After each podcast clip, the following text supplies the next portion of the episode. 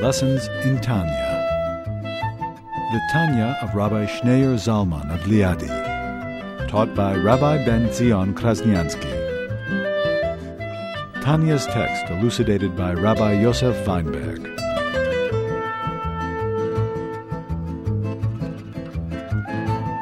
So, the previous chapter, we learned that, that it's, it's not enough for the Beinoni, the person who's, who's uh, perfect, who's acting perfectly, who's doing everything perfectly.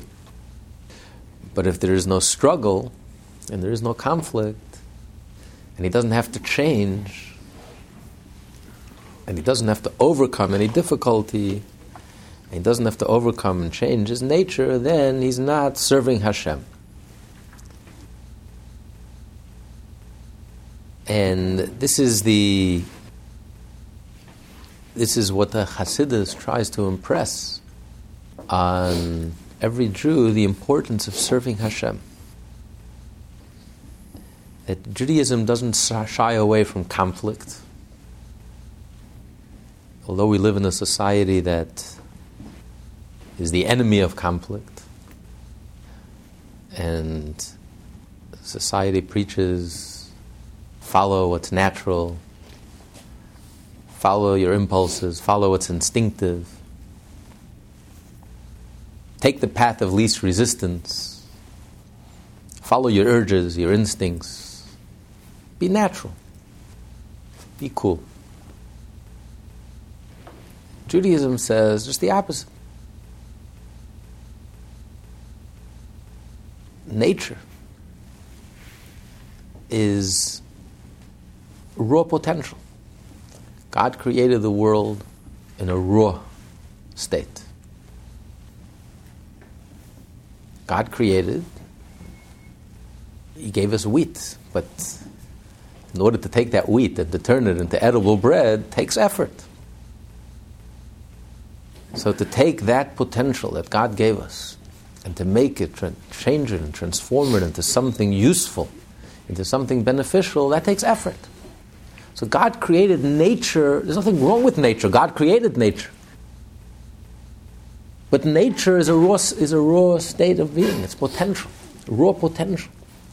But it's up to us to take this potential and to turn it into something. We are like diamonds in the rough. The diamond is there, but it's in the rough. To take that diamond, turn it into a polished diamond, takes tremendous, tremendous, tremendous effort. So, in order for a person to sparkle, a person has to change. You have to change your nature. You have to overcome your nature.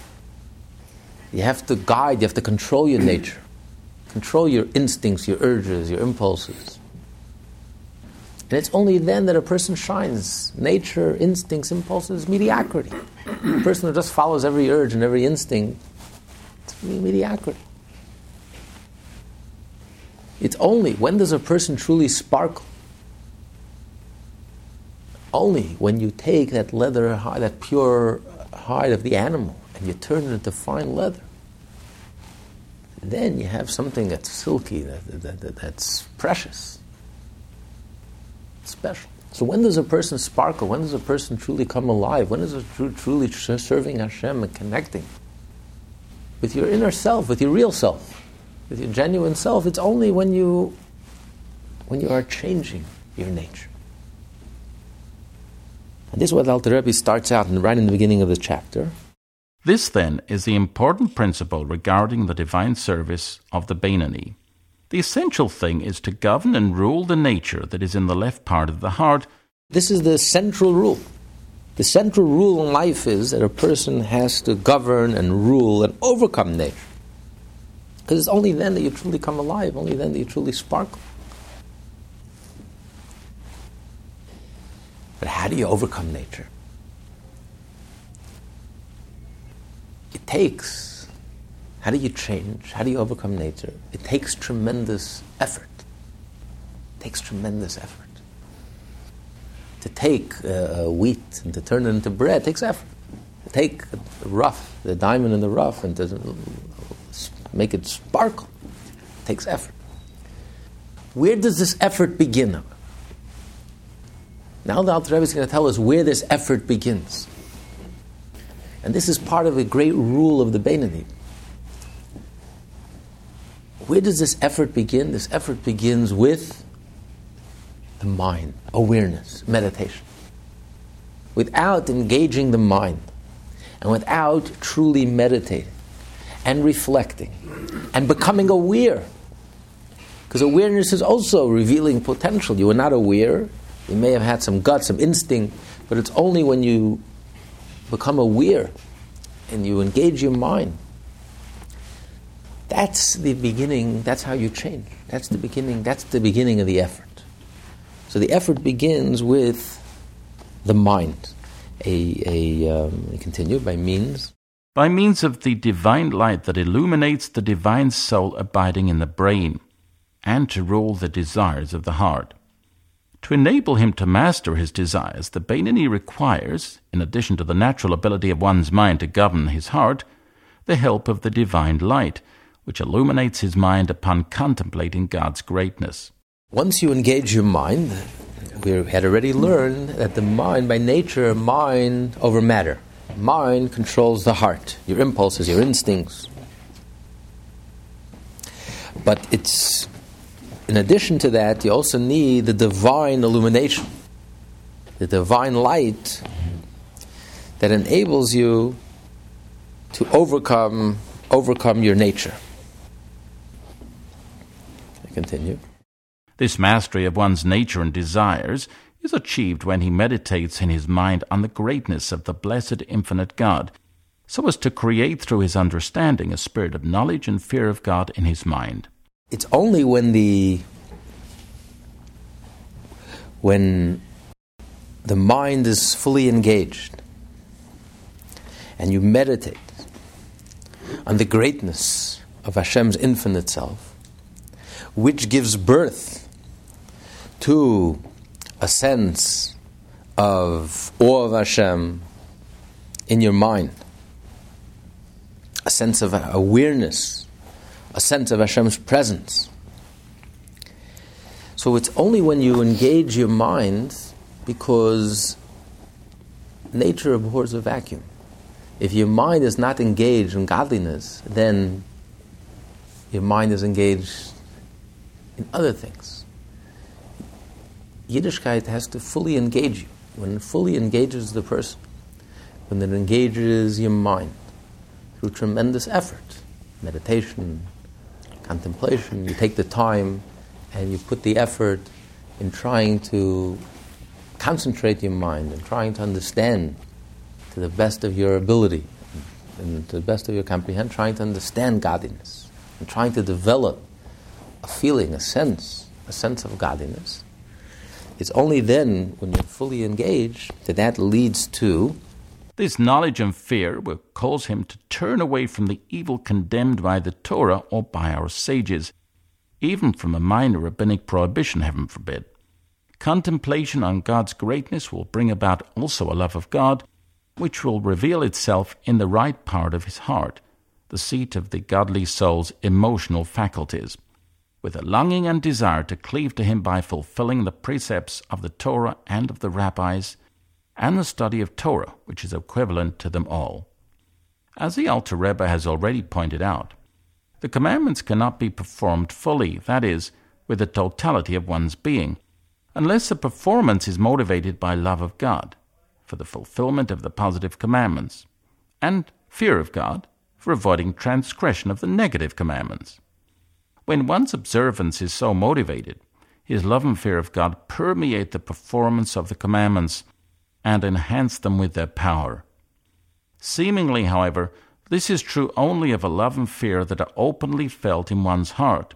What if, despite one's efforts in meditating on God's greatness, he cannot excite himself to an arousal of love or fear of God? In answer, the Alter Rebbe now goes on to say that even if the love and fear born of one's meditation remain hidden in one's mind and heart, in a state which the Alter Rebbe refers to as tavuna, an intellectual love, they still permeate his performance of the commandments, as though these emotions were open and aroused. He says that as a result of the meditation and the contemplation, he gives birth to a sense of awe of Hashem in your mind, because your mind is more reserved, is more inner. And the sense of awe is also a more in, inward emotion. It's a sense of withdrawal, of inner withdrawal. When you sense Hashem's, awe, Hashem's presence, you develop a sense of awe and it humbles you. So it's a more in, inner response, inward response, versus developing a sense of love for Hashem. Love is more sensed in the heart, a feeling in the heart, a sense of a, it's more of an expansive feeling. When you love Hashem, that motivates you with a tremendous desire and yearning and longing for Hashem, to cleave to Hashem through studying Torah and doing mitzvot, whether it's biblical mitzvot or rabbinic mitzvot, and your mind also becomes fully engaged in the pursuit of studying Torah.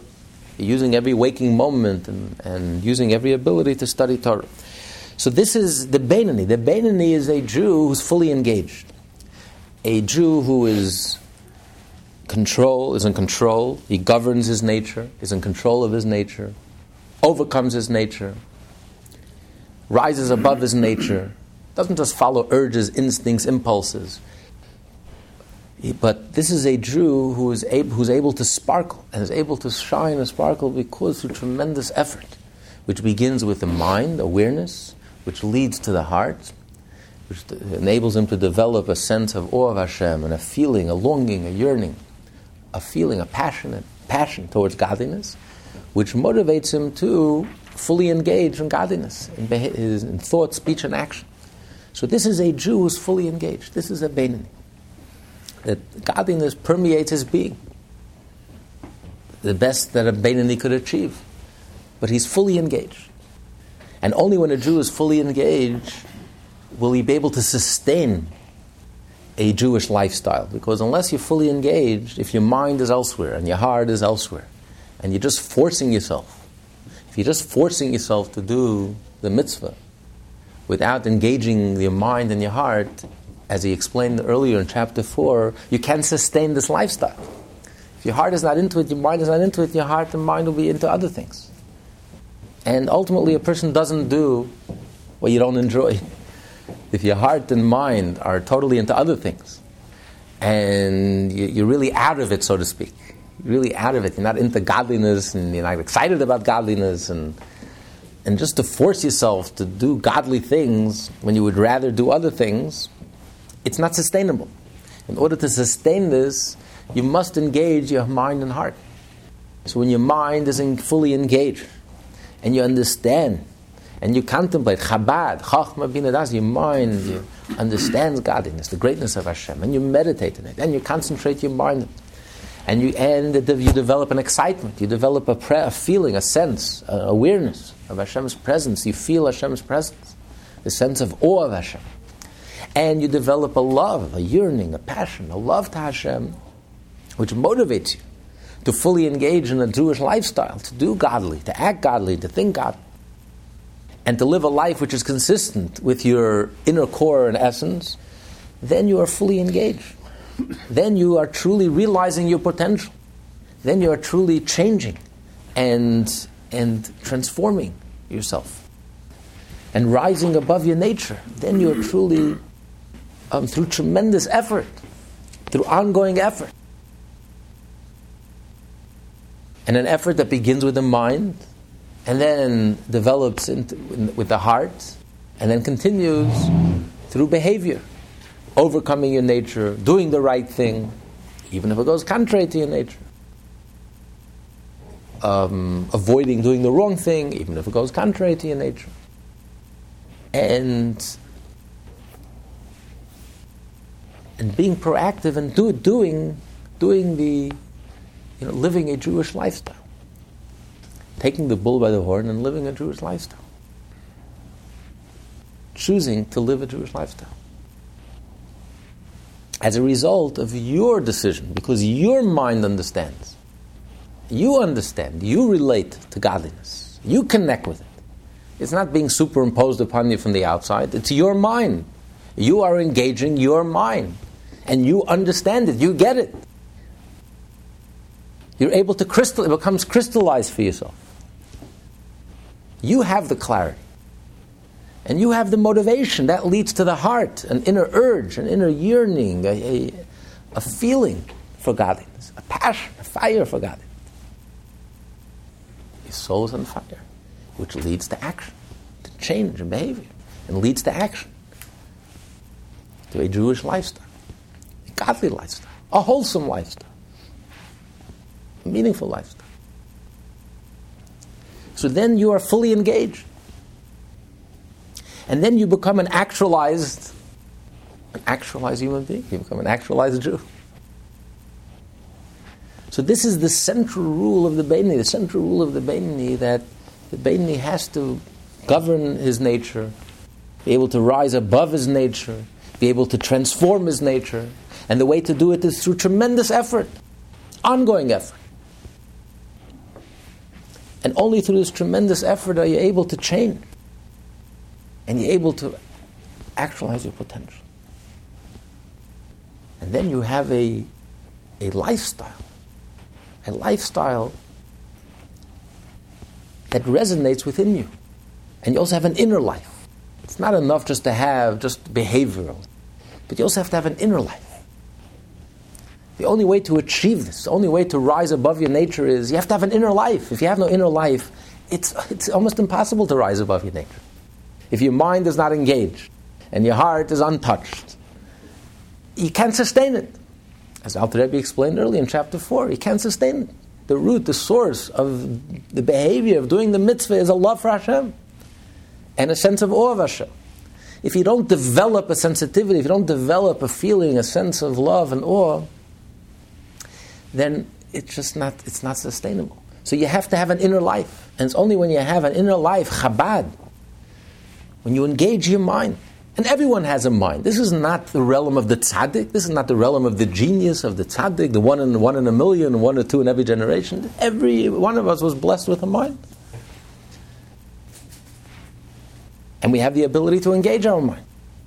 No one and nothing is stopping us from engaging our mind. When you engage your mind fully and you contemplate to the best of your ability, and until you reach a point that you get excited about it, you develop a feeling, a sense of Hashem and you develop a passion, a love, a yearning. Your heart aches for Hashem. And which leads you and motivates you to do godly things, to connect with Hashem through studying Torah, engaging your mind, and doing mitzvah. Then you are, then you are fully engaged. So when you have that inner life, then you're able to rise above your nature. And when you rise above your nature, it's only then that you truly come alive. It's only then that you truly sparkle. You polish your diamond you transform that leather, that raw hide, into silky leather. It's useful, beneficial. You take the raw material that Hashem gives us, nature, you take that wheat and you turn it into delicious bread through tremendous effort. And the greater the potential, the greater the more the effort. So nature is something is there to be worked with. Nature is something we have to work with. But if a person just coasts along and just follows instincts and just follows his moods, his urges, his instincts, and does whatever you feel like, that's that person is not truly alive. That person is very superficial and will never reach beyond mediocrity.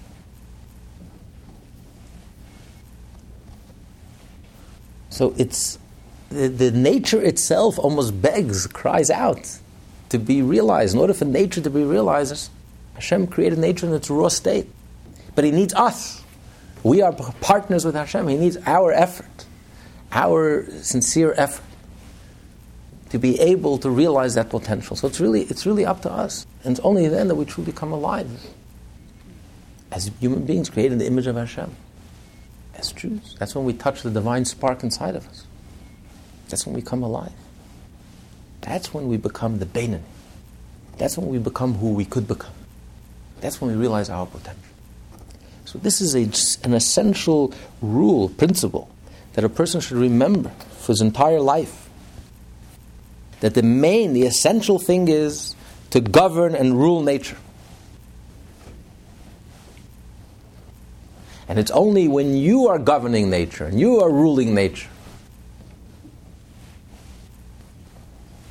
through a tremendous effort, through developing an inner life, through developing your mind, first and foremost, awareness, meditation, hisbonenus, contemplation, which evokes an inner feeling, passionate feeling for Hashem which will lead you to a Jewish lifestyle in a consistent, sustainable way in a daily basis. This becomes your life, becomes a lifestyle, becomes a way of life. Judaism becomes a way of life. It's not just something you do occasionally. When you're inspired, when the Spirit moves you. But this becomes a sustained lifestyle on a daily basis. It engages the entire person. All your thought, all your speech, all your action, your mind through studying Torah, and this comes about through developing an inner life. Through constant reflection and meditation and concentrating your mind on the greatness of Hashem and evoking a response, an inner response an emotional response, an inner sense of Hashem to the best of, of our ability. So this is the Beinoni. This is the ideal. This is what we have to strive for. And this is not going contrary to our nature. This is all, this is the only way we become fulfilled. But it feels contrary to your nature. Yes. Because you're constantly in a state of change. So it doesn't feel quite normal.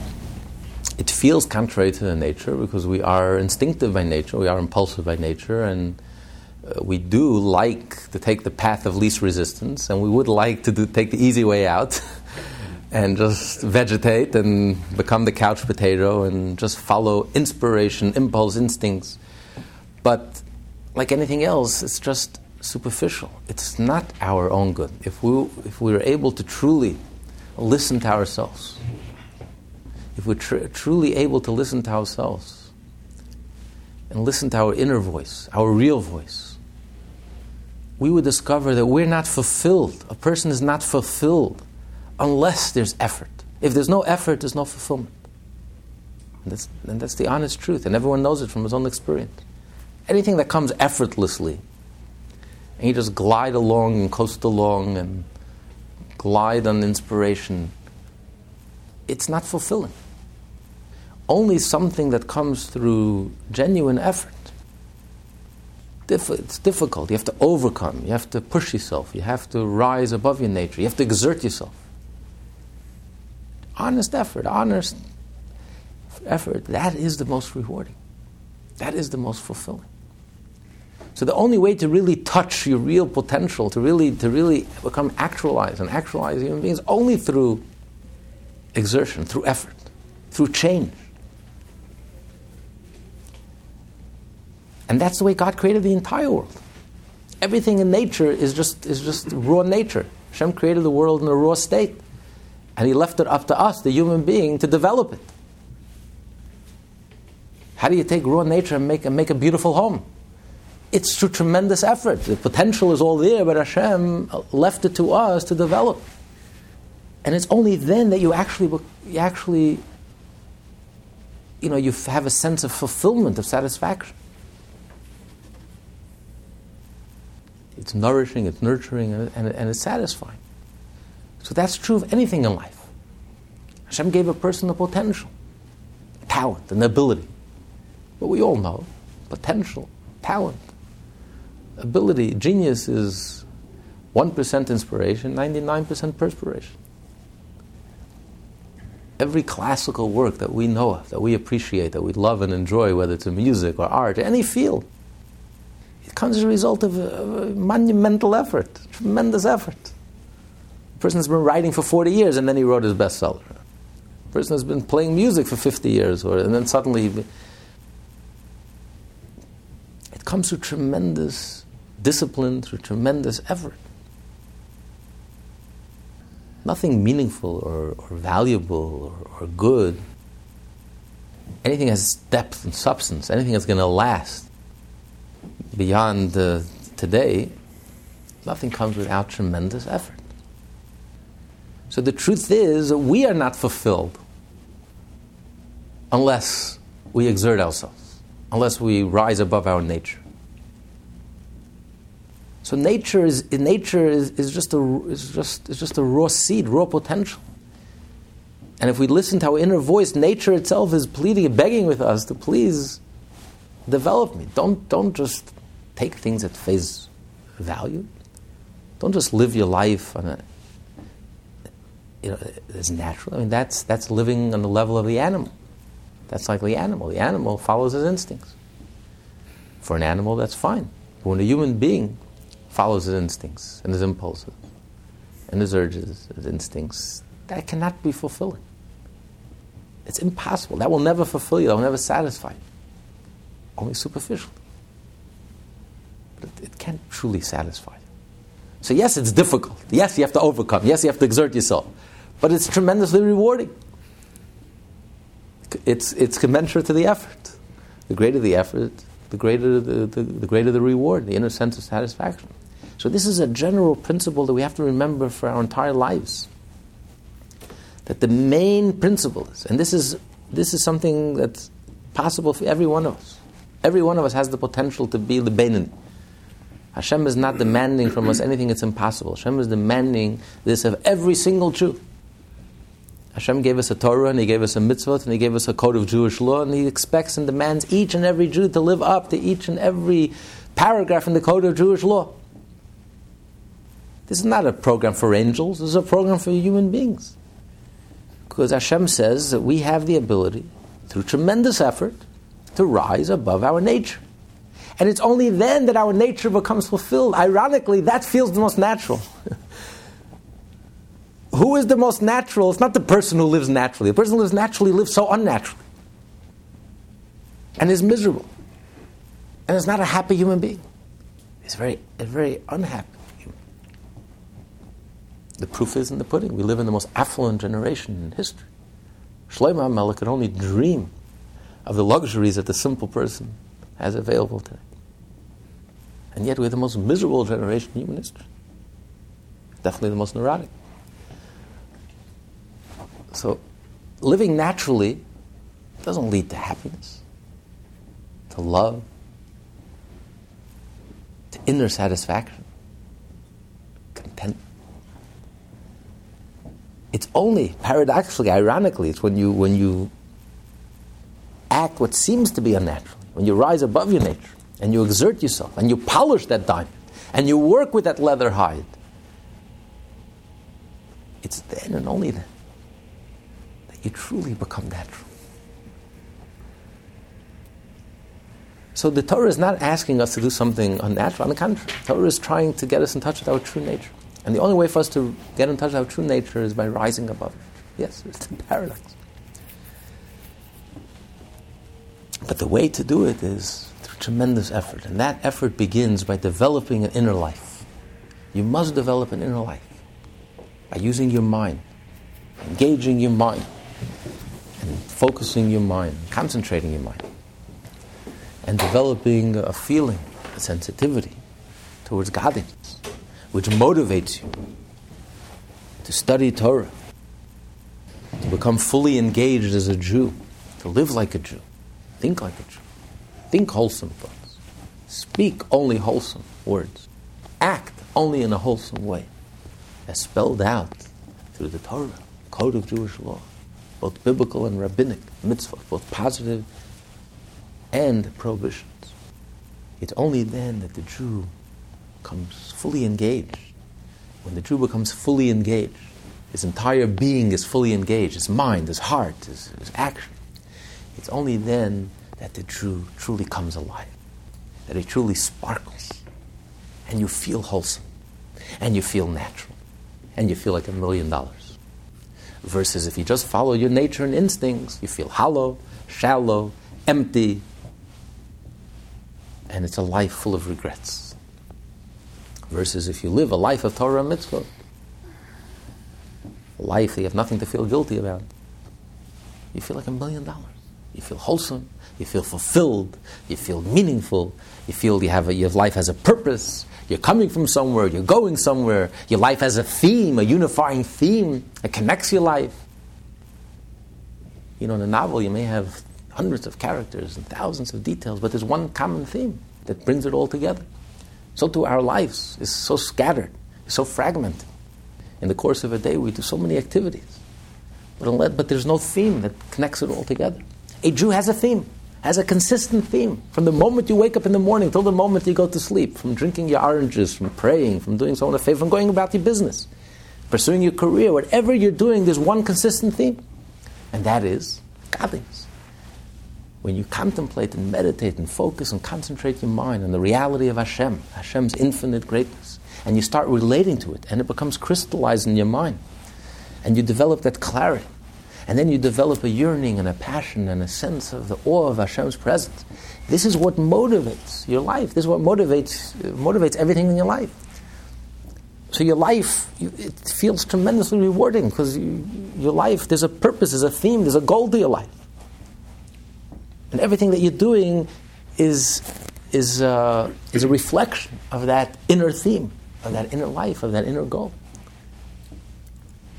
So you have a purpose. You, you're, you're, you're, you have an active, vibrant program how to live your life and how to express your life and how to be in touch with, with, with, with this reality and your reality, your inner reality. So paradoxically, the Beinoni, this is the most natural way to live. It's when you live, follow nature, when superficially you're free to follow every urge and every instinct and every impulse, and there are no restrictions, and you can live as you please and do as you please. That's totally unnatural. And it just leads to heartbreak and it's a dead end. It's a road to nowhere. So this is a general principle that a Beinoni always has to remember. Counterintuitive, but this is like all truths, counterintuitive. But this is a this is the essential thing, to govern and to rule nature. And this is possible for every single Jew. Every one of us has the ability to govern over our nature, to rule over our nature.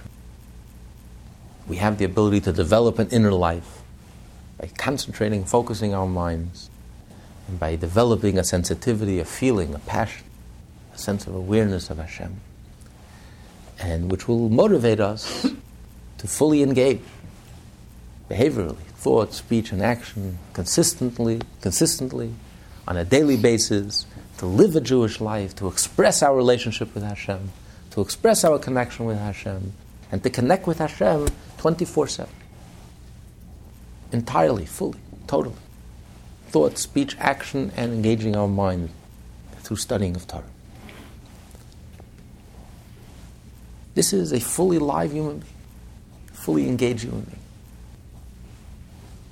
A human being who's sparkling, a human being who's fulfilling his potential, who's realizing his potential, who's tapping into his potential, tapping into that inner spark of godliness within him who's truly connecting. Sparks are flying because it's real. His life is real and consistent and has a theme, a unifying theme that connects his entire life. This is the Beinoni.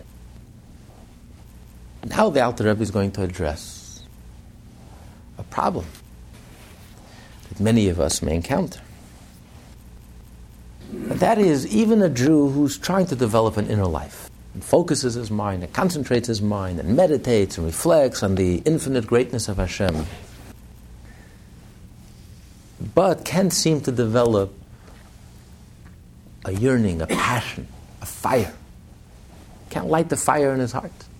just can't get excited, emotional. Just can't get excited about godliness. He may understand it, not because of any lack of his, of, of his intellect. He understands it, he can articulate it, he can explain it to himself and to others. But he just can't light the fire inside of him. He just can't get excited about it. He can't relate to it in a real, tangible way. If you talk business, you talk other things, he can get excited about it. But here he can't get excited about it. And the truth is, Alter Rebbe will explain that this is a person, it's not only when it comes to godly things. The reason he doesn't get excited about it is not because of any lack of his, his understanding. He can't get excited about it because the truth is that you can have a person who, even when it comes to business, he doesn't get excited about, about that either. There are people who just don't have the potential. They don't have passionate loves and, and, and they just don't feel very deeply. They just don't have the capacity for intense love, for earth shattering love and or they just simply, in any area in their life,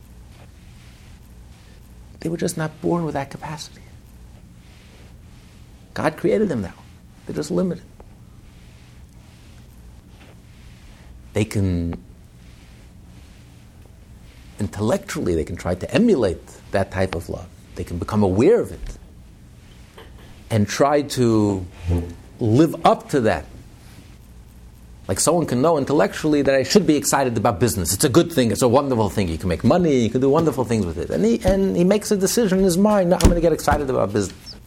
But it's almost artificial. It's almost like an act. It's not genuine. It's not like a business person who, with every fiber of his being and every bone in his body, he lives it, he dreams it, he breathes it, he feels it, he has a sense for it. This person doesn't have a sense for it. But he just knows intellectually. He went to school, he went to business school, and he knows that doing business is a wonderful thing. And therefore, that should be your goal in life. You should get an MBA and you should do business and make money. And, but he can't really get excited about it. He just, that means he can't get excited about anything really. He just doesn't have the capacity, the soul capacity, to get excited about things. And his relationships and his marriage is the same thing. He doesn't, there's no intense love, there's no intense, deep feelings. Not because he doesn't love his spouse, because he just it's he just doesn't intensely love anything. he just doesn't have that capacity, capability of very deep, intense, powerful feelings. So this Jew is very limited. So how can he develop an inner feeling for Hashem? He simply can't. He can't develop a powerful, intense, passionate yearning and aching his heart, where his heart aches, physically aches for Hashem. Just like sometimes your heart physically aches for something physical. When you love someone, you, your heart aches. So he aches for Hashem. But he doesn't ache for Hashem, he doesn't ache for anyone else either. simply doesn't have that capacity to ache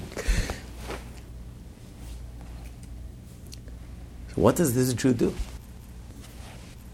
Okay, let's learn inside. Furthermore, one must know an additional important principle in the Beinoni's service of God. Even if one's intellect and understanding are incapable of producing a revealed love of God in his heart, to make it burn as it ought with fiery flames, with a desire and a longing and a passion manifestly felt in the heart to cleave to God, instead, the love is hidden in his mind and in the recesses of his heart. The Alter Rebbe inserts a note stating that one's inability to reveal the love in his heart does not indicate a fault in his meditation. The cause may well be inherent in the spiritual root of his soul. So he may have a perfect intellect. He could be brilliant, a brilliant mind. And he understands it very clearly. He understands godliness. He understands, he can explain it, he can articulate it but it doesn't spark anything inside him. It doesn't evoke any response. It doesn't resonate with him. It's, it's like foreign. Like it says in the code of Jewish law, when a Jew wakes up in the morning, you should picture that Hashem is standing over your bed. Imagine the King of Kings. Imagine if the President was standing. You jump out of bed, you know, out, of respect for the office. a king was standing over your bed, you would if Einstein was standing over your bed, right? if the Rebbe was standing over your bed, you, you, would jump, you jump out of your bed. Imagine Hashem, the King of Kings, is standing over you and waiting for you. You should jump out of bed. When was the last time that happened? and this isn't the code of Jewish law. This is not the code written for tzaddikim. This is a code written for us. Whom are we kidding? You're lying in bed, Hashem is standing over me, let me jump out of bed. The best that we can do is, our mind tells us, we ought to feel it. We can't feel it. If we were to feel the presence of Hashem, Hashem is so real, standing in front of us, we would, we would jump out of our skin, we would jump out of our bed and but we can't. We, we don't. It's not a reality to us. Hashem is so real that Hashem is standing and looking into my heart and looking into my heart. And am I genuine? Am I serving Him? Is this for real? I mean, it's not real for us. Hashem is too abstract. You can't relate to it and connect to it as a, as a real, living, breathing reality. We don't have the capacity to. Otherwise, we would be tzaddikim the best that we can do is our mind tells us. We study this code of Jewish law, the Torah, the code is speaking to us. But our mind, our mind tells us that we ought to feel it. We should be feeling it. And if we don't feel it, it should bother us. Why don't we feel it? But we ought to feel it. So therefore, you can make a decision in your heart, in your mind. Listen, I don't feel this, but the Torah says I should feel it. And the reality, the truth is, whether I feel it or not, this is the reality. Hashem is standing over me. Whether I feel, I relate to it, I connect to it or not, it's the truth. And therefore, I should respond as if I feel Hashem is standing over me. I should try to wake up with alacrity and jump out of bed and serve Hashem and be ready to serve Hashem. Like a soldier jumping out of bed and ready, ready to serve. So even if you can't feel it experientially, but intellectually, you can know it and your intellect could lead you to a certain conclusion, a certain movement intellectually. Intellectually, I should feel this. I ought to feel this. I should act as if I feel it. And then many people lead their lives that way. Many so called intellectuals take on causes, compassionate human causes. Why? Not because they really feel anything, because they truly have any empathy. They don't have any, any empathy.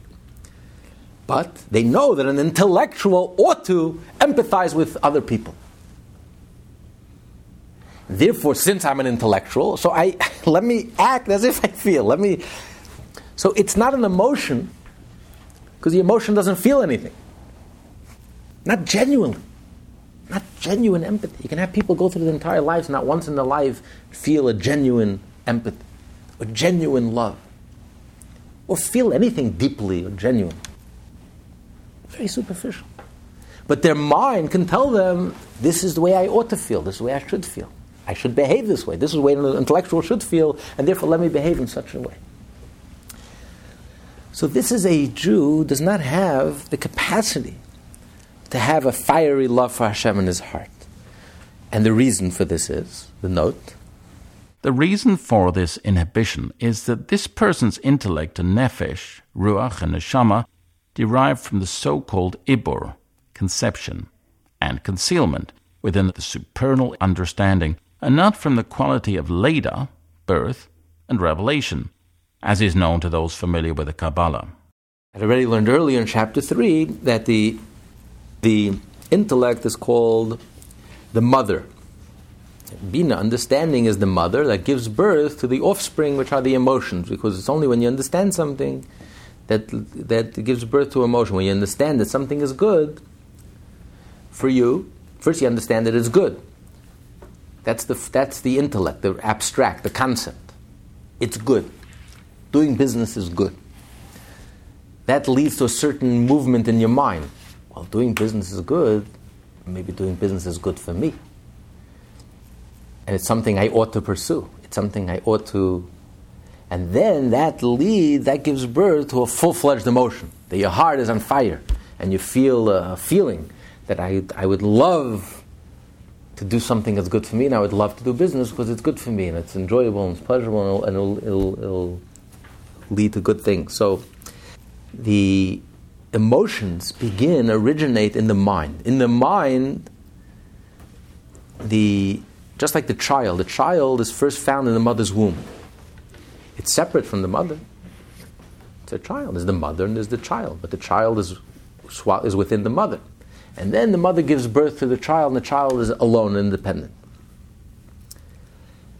A separate entity. So too, pure intellect is abstract. Pure intellect transcends emotions. Pure intellect is you're fully engaged in understanding the concept. You're not making any judgments. Is it good? Is it not good? Is it guilty? Not guilty? Kosher? Not kosher? Just understanding the raw concept. The pure abstract intellect understanding, comprehension. So that totally transcends emotions. There's no judgments, there's no right, there's no left, there's no liberals, and conservative. You're just understanding the raw concept, the idea. Then you have the beginning of the emotions. But first, the emotions develop in a, in a, in a state of pregnancy. They're still within the intellect. They're still wrapped up in the intellect, swallowed up in the intellect. It's not a full blown emotion separate, apart from the intellect. It's the emotion where the emotion is still wrapped up in the intellect. It's an inner movement in your mind where your mind reaches a judgment. You know, this is good, this is no good. I should pursue this, I should stay away from this. A bias, a, a judgment, a, a, decision, a movement, an inclination. You know, I'm inclined to, to find this person guilty, I'm inclined to say that this is right or this is wrong. So it's an emotional, it's a decision, it's a judgment. So it's an emotion, but it's an emotion as it's still part of the world of intellect. It's not a full blown emotion as felt emotionally in your heart. And then that leads to a full blown emotion. When the intellect gives birth uh, to the emotion in the heart, then you feel your heart, you feel an excitement, you feel a, a, a closeness, an attraction, or you feel a repulsion, a, sense of distancing, a sense of, uh, of, of hate or love. So that's a full blown emotion. So there are certain souls, and whatever is in this world is just a reflection of, of the divine. So too, you have, so to speak, God's divine intellect, and you have, so to speak, God's divine emotion.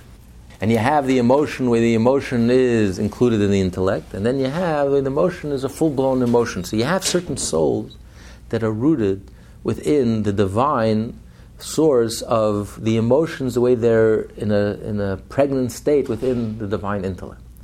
And then you have souls that are rooted in divine emotion, which is a fully developed state, a state of birth. In other words, you have people whose souls are underdeveloped. They don't have, they're not fully developed souls, and they don't have the capacity to become fully developed. They're always in a state of potential, of pregnancy, they have a certain sense, an idea, but it never becomes crystallized for them. They can never fully develop it. They can never truly give birth to it, where it becomes a full fledged, developed idea. They only have, I, you know, they can only intimate certain, certain ideas, but they can't really fully develop it. So they have an idea, an inclination, a concept, but it, they don't bring it down to its logical conclusion, or they don't fully develop this idea, and it doesn't change them, and it doesn't transform them. That's why we find people. Certain people have very difficult, great difficulty making decisions. Because all their ideas always remain abstract. They, it's like in a state of pregnancy. They can't develop, fully develop, and make a decisive decision. the person asks the therapist, Do you have problems with making decisions? He says, Well, yes and no. so there, there are people that live their life that way. They can't bring anything to fruition. They can't bring anything to a conclusion. They can't. Everything is in a nebulous state. Everything is in a vague, vague state where everything is full of potential and everything is full of possibilities. And then you have a soul that has the ability to bring everything into to a result. Take, take an idea and, and develop it and bring it to the bottom line and, and, and, and uh, develop it into a result. They are decisive because they can really get to the bottom of it. They can give birth, they can create change, and they can develop a fiery, passionate feeling, a love, a deep felt love. Versus those intellectuals who are much more abstract can't really connect with their hearts in a meaningful way everything remains in a vague, fuzzy, uh, nebulous state, and everything remains in a state of pregnancy, ripe with potential. but it never gives birth. It never fully develops. It's like an immature, unripened soul, so to speak. They just can't bring it to fruition. There are many people who are very good at starting things. Brilliant, creative people. They can't bring anything to fruition. They can't bring anything to a conclusion. Everything remains in a, in a vague, general state. So it's not, it's not due to any fault of their own. It's the root of their soul.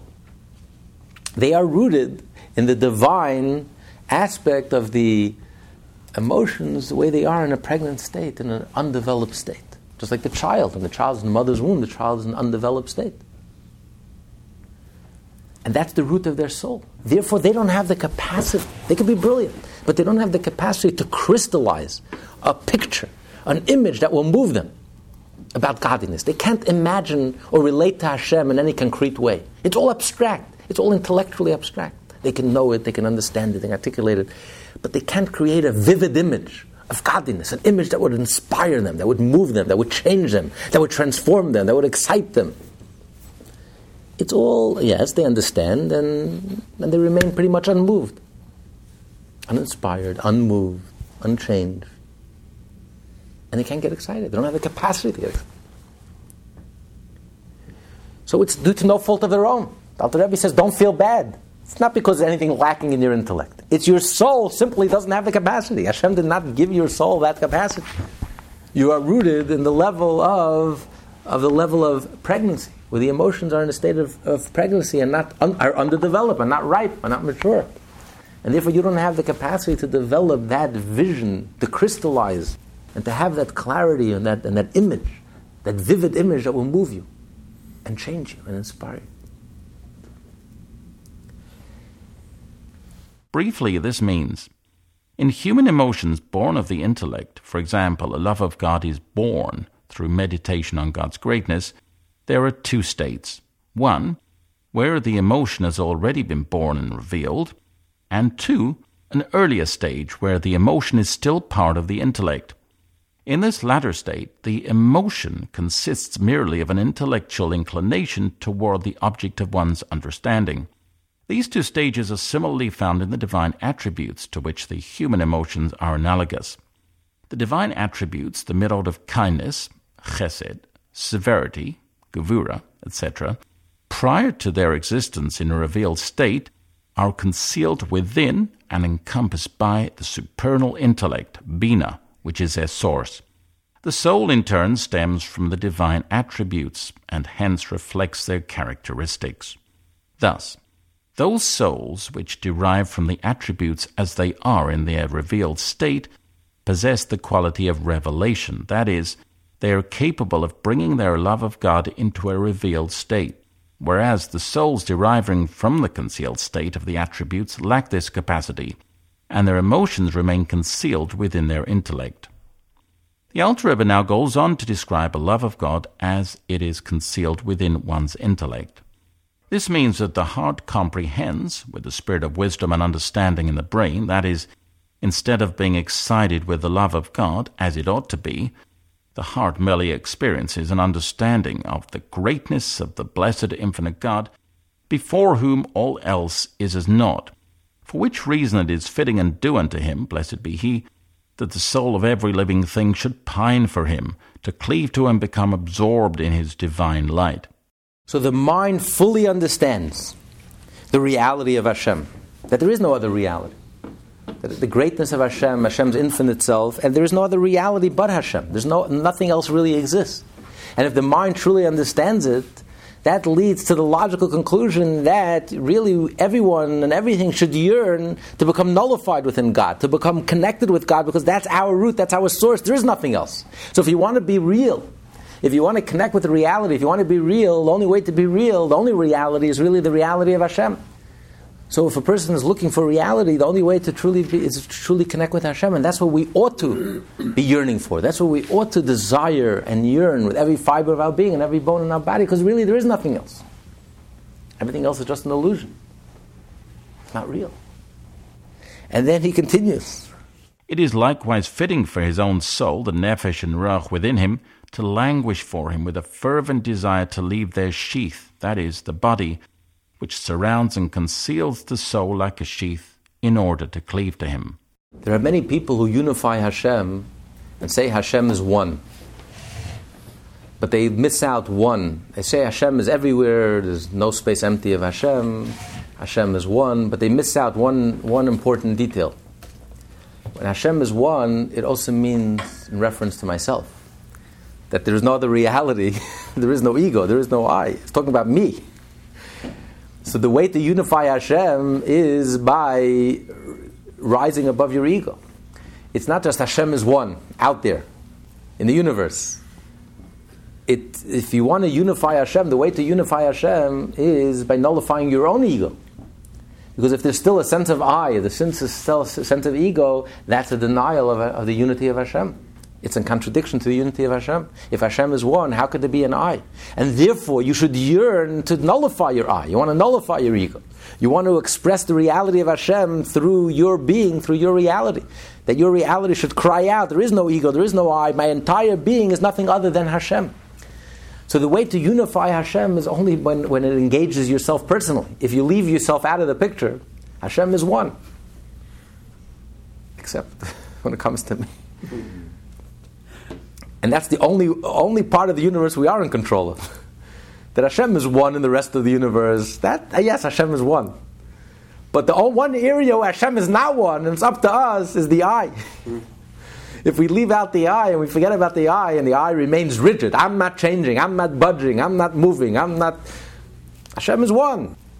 The whole world, except me. then, then it's a joke. That's not real. The only, the only one in the world that we could nullify. The only one in the world that we can truly express Hashem's unity is the only I, because we're not in control of anything else in the universe. Everyone lives their own life. The only one we are in charge of is I. It's only when I take my I and I nullify my I before Hashem. And when the I, the I ought to yearn and desire to nullify the sense of ego, the sense of body, the sense of I, and to become truly nullified within Hashem. Continue. So intensely, his thoughts continue, should his nefesh and ruach long for God, that only against their will do they dwell in the body. They are bound to it like deserted wives, literally, living widows, who are bound to their husbands and are forbidden to remarry as long as the husbands who left them are alive. Hashem is the husband. The Jewish people are his wife. It's a marriage, it's a relationship. We yearn for Hashem. The wife yearns for her husband but her husband has left, has left town, has gone out of town, and um, and she can't be with her husband. They're separated by oceans, and she pines and she yearns to be with her husband, but she's forcibly separated from her husband. That's the way every Jewish soul, our soul, our self, should really yearn for Hashem. But we have the body, the body that separates us from Hashem. We have our egos, our sense of I, healthy sense of I, that separates us from Hashem instead of the soul. Uh, the soul yearning and expiring in ecstasy and trying to become one with Hashem, our bodies forcibly separate us from Hashem that we don't feel. We don't feel godliness. All we sense is, is I. In their present state, their thought cannot grasp God at all, except when it grasps and vests itself in the Torah and its commandments. By studying Torah and observing its commandments, one grasps God's will and his wisdom, which are one with God himself. So in the present state, as long as we're human and we're alive, we cannot see the face of Hashem. We can't see the face of God. We can't truly grasp God. It's impossible for us to grasp God. But there is a way for us to unite with our beloved. There is a one way for us to unite, to embrace our beloved, for the wife to embrace her husband. And the only way is through Torah and mitzvah. Not through meditation, not through higher levels of consciousness, not through religion, not through philosophy, not through spirituality. The only way to fully embrace Hashem and to totally embrace Hashem and to be intimate with Hashem, with our beloved, is through Torah and mitzvah. When your mind grasps the Torah and you wrap yourself around the mitzvah, continue as illustrated. As illustrated previously by the example of one who embraces the king. Although the king is dressed in his robes, this does not detract from the royal embrace. Similarly, although the Torah and its commandments are clothed in material matters, yet, since they express God's will and wisdom, when one grasps them, it is as though he grasped God himself. So when you grasp the king, even though you're not grasping his flesh, you're grasping him through his layers of clothes, of royal clothes. But it doesn't matter. You're grasping the king. What difference does it make? So too, when you study Torah and do mitzvot, even though you don't feel the divine, you don't necessarily feel the divine. When you're lighting the Shabbos candles and you're putting on the tefillin and you're giving tzedakah and you're keeping the mitzvot, the 613 mitzvot or rabbinic mitzvot, or you're studying Torah, you don't necessarily feel that you're touching the divine that you're being intimate with the divine, that you're wrapping yourself around the divine, the divine is wrapping itself around you, or they're becoming unified with the divine. But it doesn't, doesn't take away from the reality. The reality is that you are touching the divine and you are being touched by the divine, and you're being intimate with the divine. All the above thoughts pass through his mind and heart and lead him to resolve that. It is therefore fitting and proper for them, for his nefesh and ruach, to embrace God with all their heart, soul, and might. This means, in a practical sense, to fulfill the 613 commandments in act, speech, and thought, the thought being the comprehension and knowledge of the Torah, as explained above in the previous chapters, that through Torah and the commandments one grasps God Himself, so to speak. Thus we see that what motivates this person's actual observance of the commandments is meditation on God's greatness. This brings about the realization that one ought to strive to bind himself to God a bond which can be achieved only through the commandments. So, this is an intellectual exercise, the intellect, when a Jew truly grasps and understands the greatness of Hashem, and you realize that there is no other reality but Hashem. And what do we want in life? We want to be real, and we want to connect to reality. And the only way, and the, ideally, we should really yearn and cleave to become nullified and one with Hashem. But it's impossible because our beloved, there's an ocean that separates us from our beloved.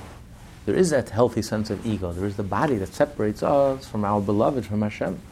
But there is a way for us, there is a path for us to connect with Hashem and to touch the divine and to be touched by the divine and to be intimate with Hashem. And the only way, the only path is through Torah and mitzvah. We have 613 opportunities to touch the divine, to be intimate with the divine, to be connected with that reality, with the essence of all reality, with Hashem. Therefore, I ought to desire, I ought to want, I ought to desire to be connected with Hashem at all times.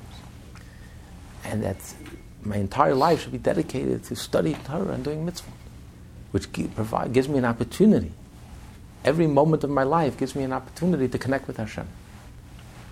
So even though I can't, I don't feel a fiery love in my heart, and I don't feel that fire, that passion, that deep, intense love, that deep motivation, but nevertheless, I know that I ought. Continue consequently. Consequently, when the Beinoni ponders this subject in the recesses of his heart's and mind's understanding, and his mouth and heart are in accord, that is, what his heart feels finds full expression in his speech, in that he fulfills with his mouth in his speech the resolve of his mind's and heart's understanding, namely to direct his desire towards God's Torah, meditating on it day and night in oral study, and when his hands and other bodily organs too carry out the commandments, as was resolved in his mind's and heart's understanding, then, when he implements his resolution this tavuna, the intellectual emotion, which cannot properly be called love or fear, but tavuna literally, understanding, is clothed in the act, speech, and thoughts of the Torah and its commandments, providing them with intellectual power and vitality and wings that enable them to soar on high. For so it is written in the Zohar Torah without love and fear of God does not soar aloft. When your mind understands with clarity. Your mind understands the way you ought to feel, the way you should feel. And therefore, you make a decision. You make a decision that this is how you're going to lead your life. You're going to lead the life accordingly, based on this theme. Your entire life is going to be dedicated to becoming intimate with Hashem. And you're going to use every opportunity to be intimate with Hashem consistently, on a daily basis, throughout, throughout your life, every aspect of your life, every aspect of your being thought, speech, action, intellect. Engaging your entire being and connecting with Hashem. And you live your life accordingly. It's not just a decision you make in your head, in your brains. You make a decision. And you carry out the decision. And your life has a theme. There is a center, there's a point. And the theme of your life is to become one with the infinite, to become one with Hashem, be intimate with Hashem. And you're going about it. And you have a program how to accomplish it. And this is what motivates everything that you do, everything that you say, everything that you think, 24 7. So, although you do not feel anything in your heart, your heart is not on fire, you don't feel any intensity, any passion, your heart is pretty much uninspired. You're not moved, you're not inspired, you're not excited, you're not jumping out of your skin. But nevertheless, since it's this, this thought, this meditation of the mind, and the inclination of the mind, the emotions within the mind, the judgment that you made in your mind as a result of this meditation. Yes, it's not an exciting, it's not a volcanic uh, eruption, it's not a um, volatile emotion, a powerful, intense emotion. It's just a judgment you make in your mind. Based on this, you reach a conclusion, a decision that I will going to live my life accordingly. And you go ahead and, and carry out your, your, your resolution, your firm resolution. So, this intellectual concept becomes the wings for the Torah mitzvot.